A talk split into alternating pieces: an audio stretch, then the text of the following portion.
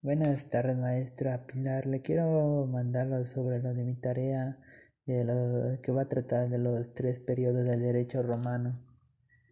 Pues yo decidí hacerlo en esta herramienta de grabar voz. El, comenzaré con el derecho preclásico.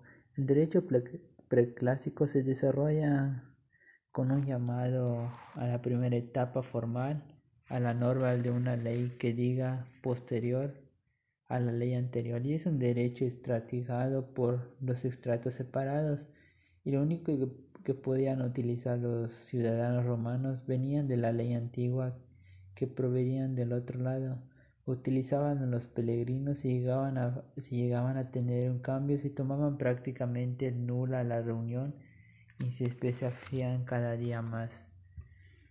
Como por ejemplo provenían de otros lados, con otro vocabulario y todo lo demás.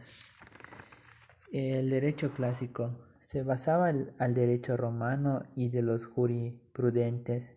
Es un derecho universal que se extendía a la ciudadanía, a todos los habitantes del territorio romano, empezaban a desaparecer y a otros se les iba a aplicar el mismo derecho romano. También es un derecho flexible en la etapa del derecho arcario, los vencedores respetaron y conservaron la, organización judicial y la legislación de los vencidos, creándose el sistema que se conoce ahora como principio de personalidad y en lo que aplica en el derecho clásico.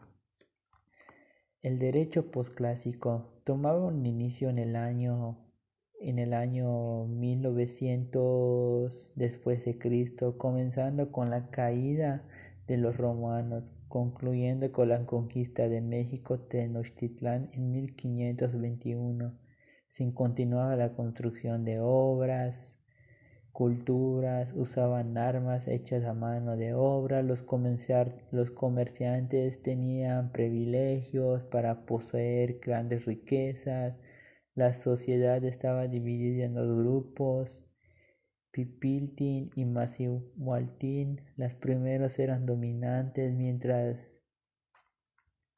la Masihualtin tenía el territorio productivo. Es decir, estaban divididas en dos partes y todo lo demás. Y así cambiaba todo el derecho posclásico.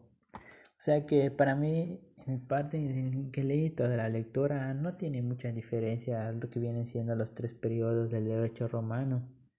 Y me llamó mucho la atención el derecho posclásico porque ahí había se ha hablado mucho de construcciones se habló de la última obra y cómo fue la conquista en México cómo, cómo concluyeron la caída de los romanos en qué año inició y todo lo demás.